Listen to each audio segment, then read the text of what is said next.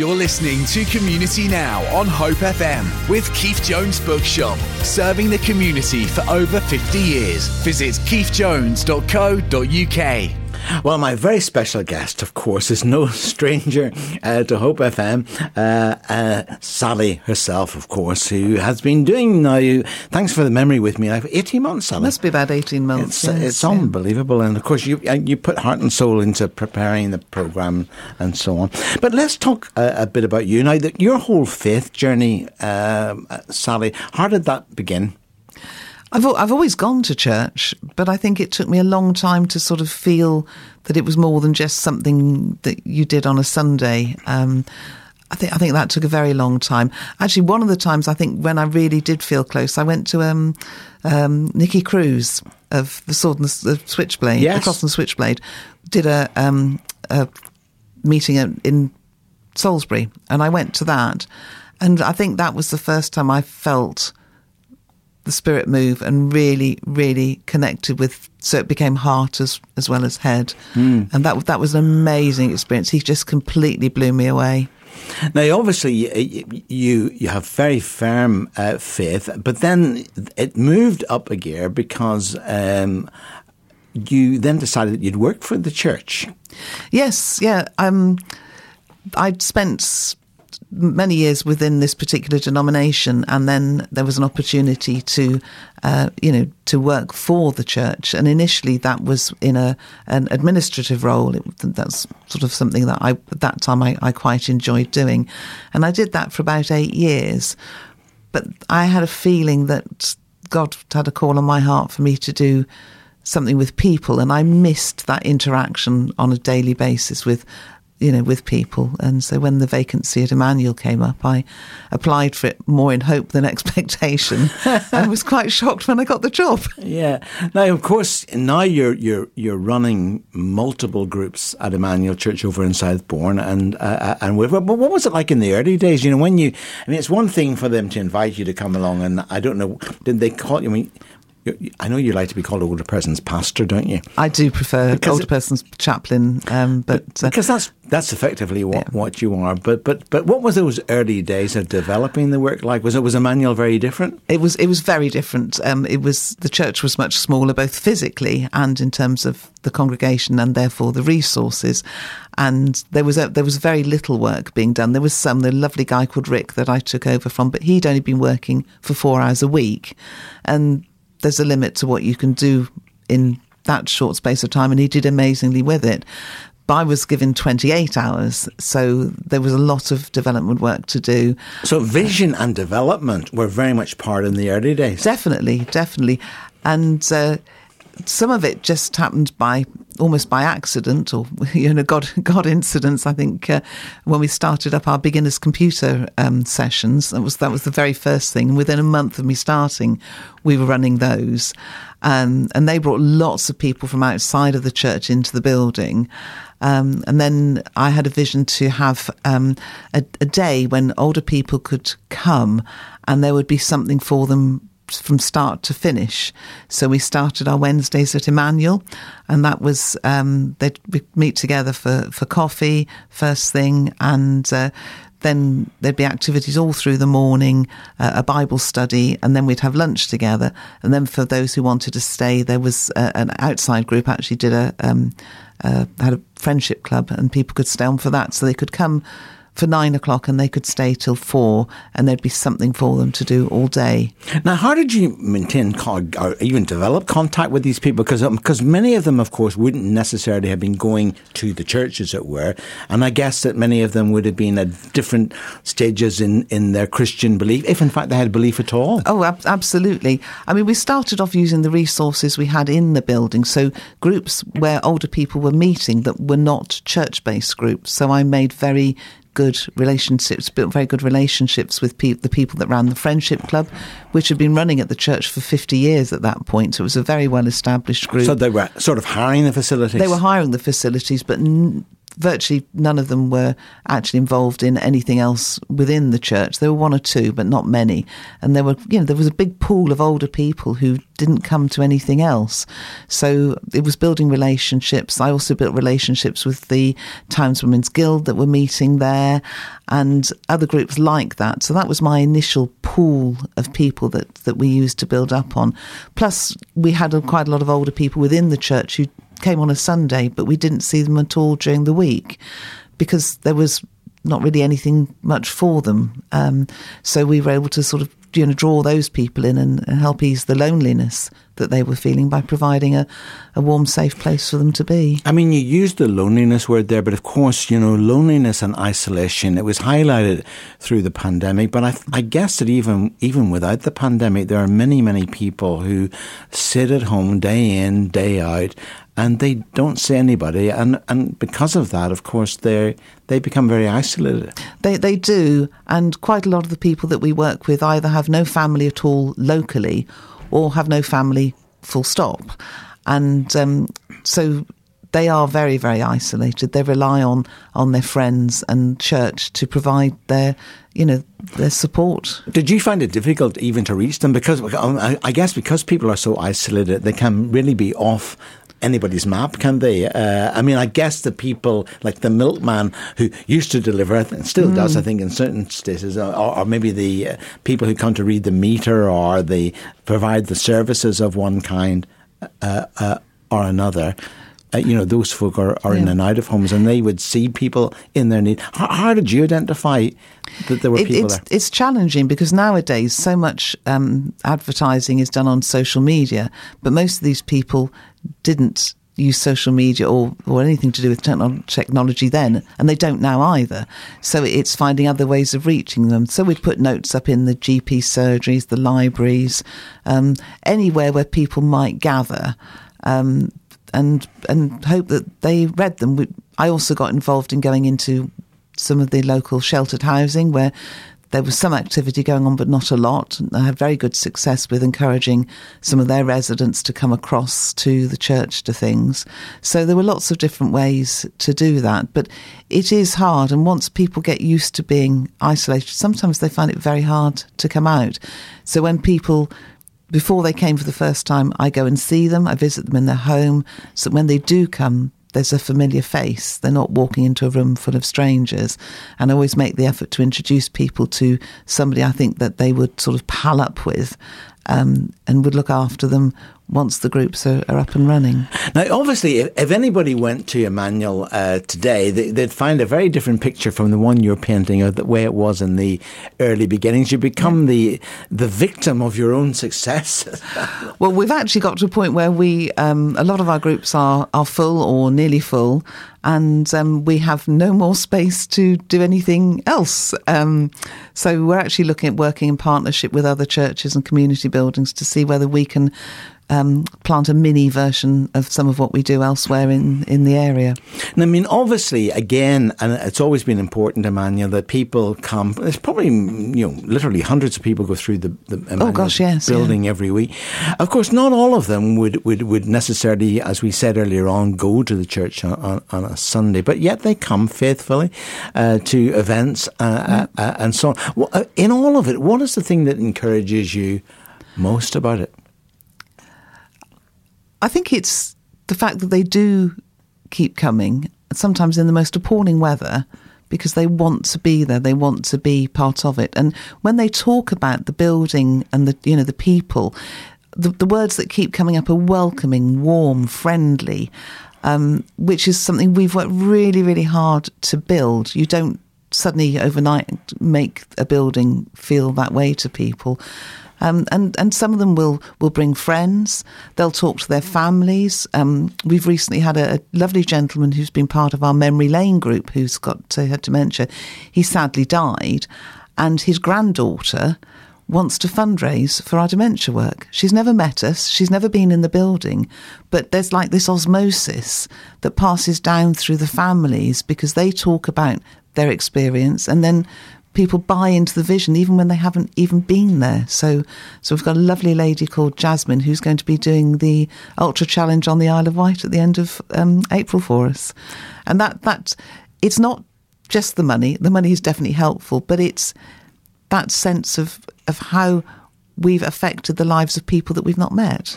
And of course, I suppose also that you're seeing the real needs of people, and, and they're great, aren't they? I mean, obviously, oh, as, incredible. as we age, uh, you know, uh, our bodies just don't perform in the same way. And of course, dementia uh, is is quite a cruel illness, isn't it? And uh, and yet, uh, certainly, whenever I've seen the groups uh, that you're working with and the people that you're working with, th- th- th- there's no there's no sense of doom and gloom. Oh, it's, no. It's always on what people can do rather than what they can't do. Definitely. And for a lot of the groups, we mix up. So it isn't just people with dementia who attend. So we've got like our singing group on a Friday morning. We do a group called Songs for the Mind.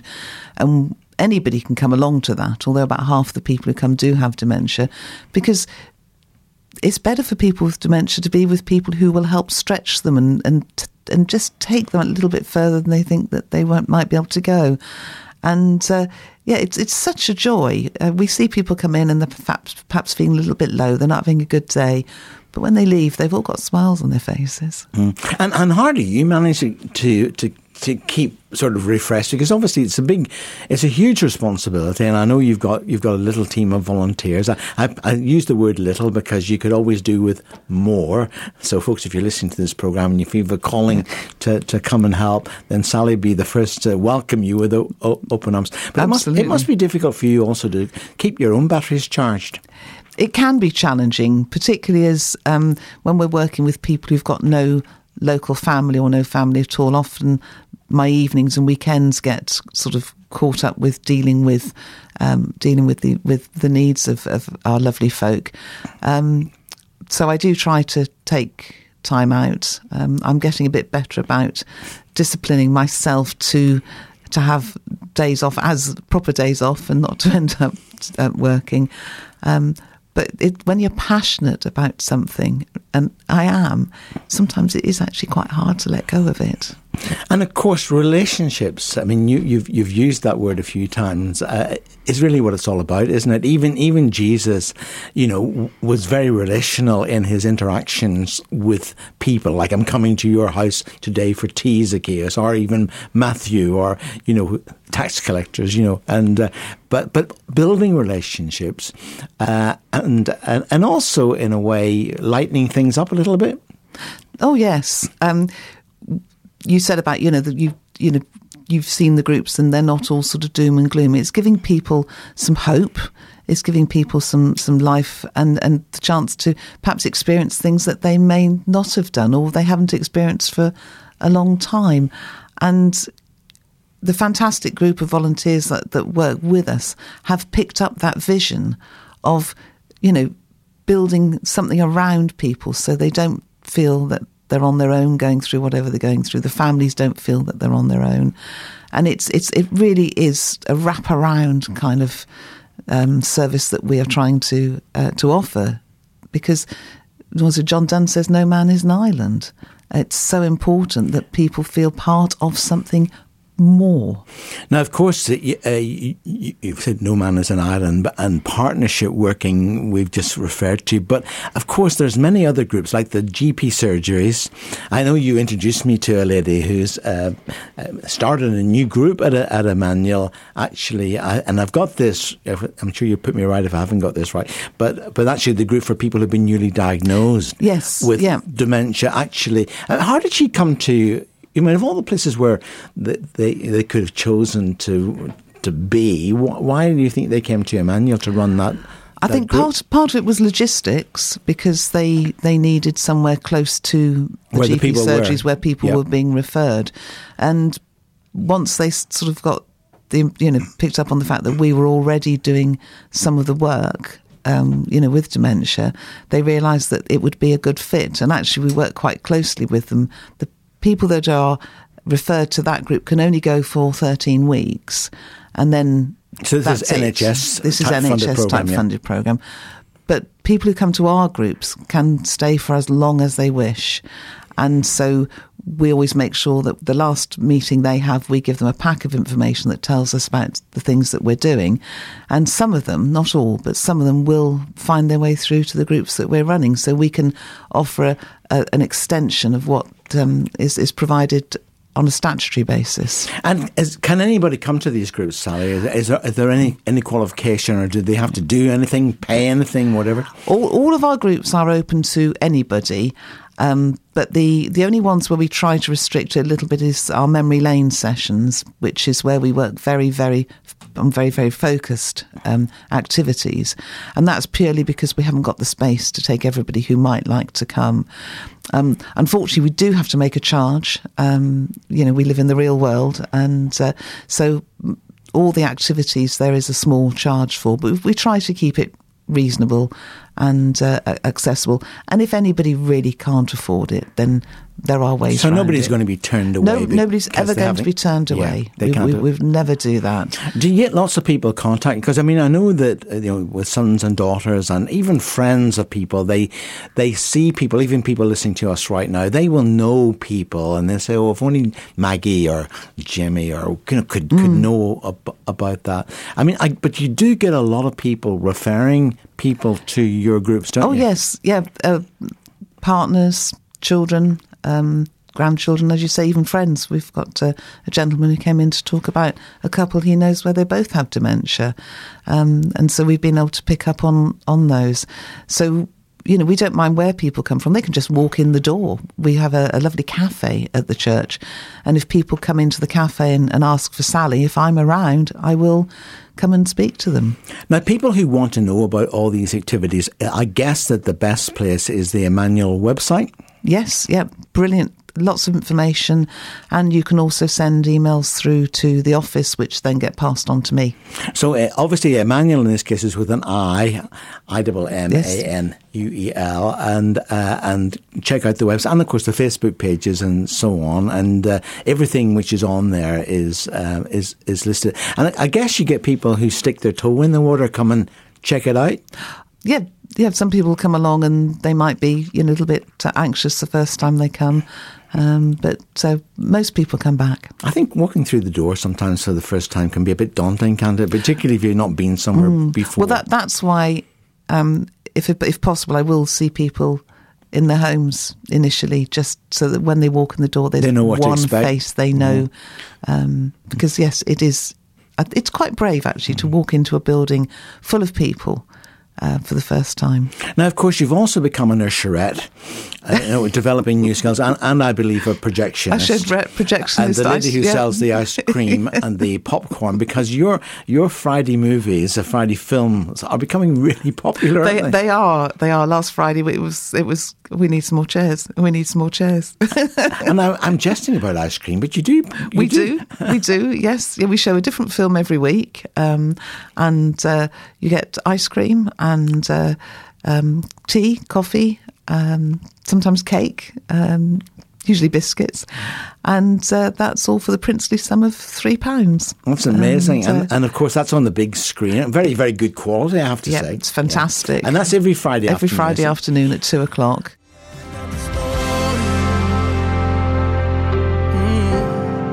Thank God for Sunday morning. Thank God for Sunday morning.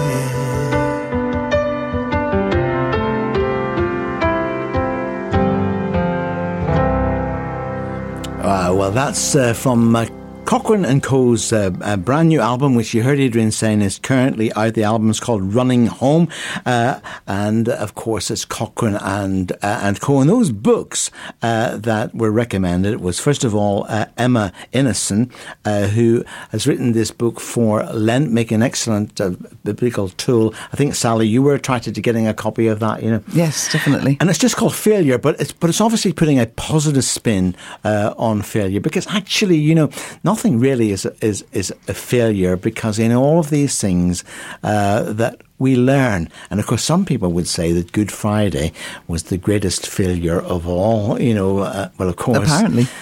It's Friday, but Sunday's coming, mm. which turned failure into something uh, quite different. So that's Emma, Emma, Emma Ineson's book. And then, of course, the other one, which sounded really great, was the now generation and uh, the importance, actually, uh, particularly uh, of of young people um, amongst us. You know, to say, well, you're the church of, of right now, not of not of tomorrow. Uh, but of, of the present. And I guess all of us, uh, you know, together, you know, we, we share in this because we are together, whatever age we are, we're the church of today. Absolutely, yeah. whether you're young, old, or anywhere in the middle. And of course, we have we have focused on your work with, with older people, but I mean, uh, but obviously, you know, you're, you're dealing with people at, at all ages in Emmanuel, aren't you? Yes, because we don't actually say you have to be an older person to come to any of the things that we run. In fact, next Friday, week on Friday, the film is a family film for everybody because we want to be able to offer families things to do as well. So, you know, it's never it's it's it's never restricted just to older people. And I it's guess just you know learning as with people, and of course you've got a wellness group, which which I know your friend Gay uh, is very much involved with, and you've you've yes. involved with it. Tell us yeah. a wee bit about that wellness group. What what is that? Well, it's a place to come where it's okay to not be okay. So it's a chance to, if you want to, you can talk, uh, you could do craft, you could play games, um, whatever you want to do in that two hours in a safe and friendly environment. And then if you choose that you can join a little prayer uh, time at the end of that. There's tea and coffee and refreshments, and there's always somebody who will listen. 90.1 Hope FM and hopefm.com.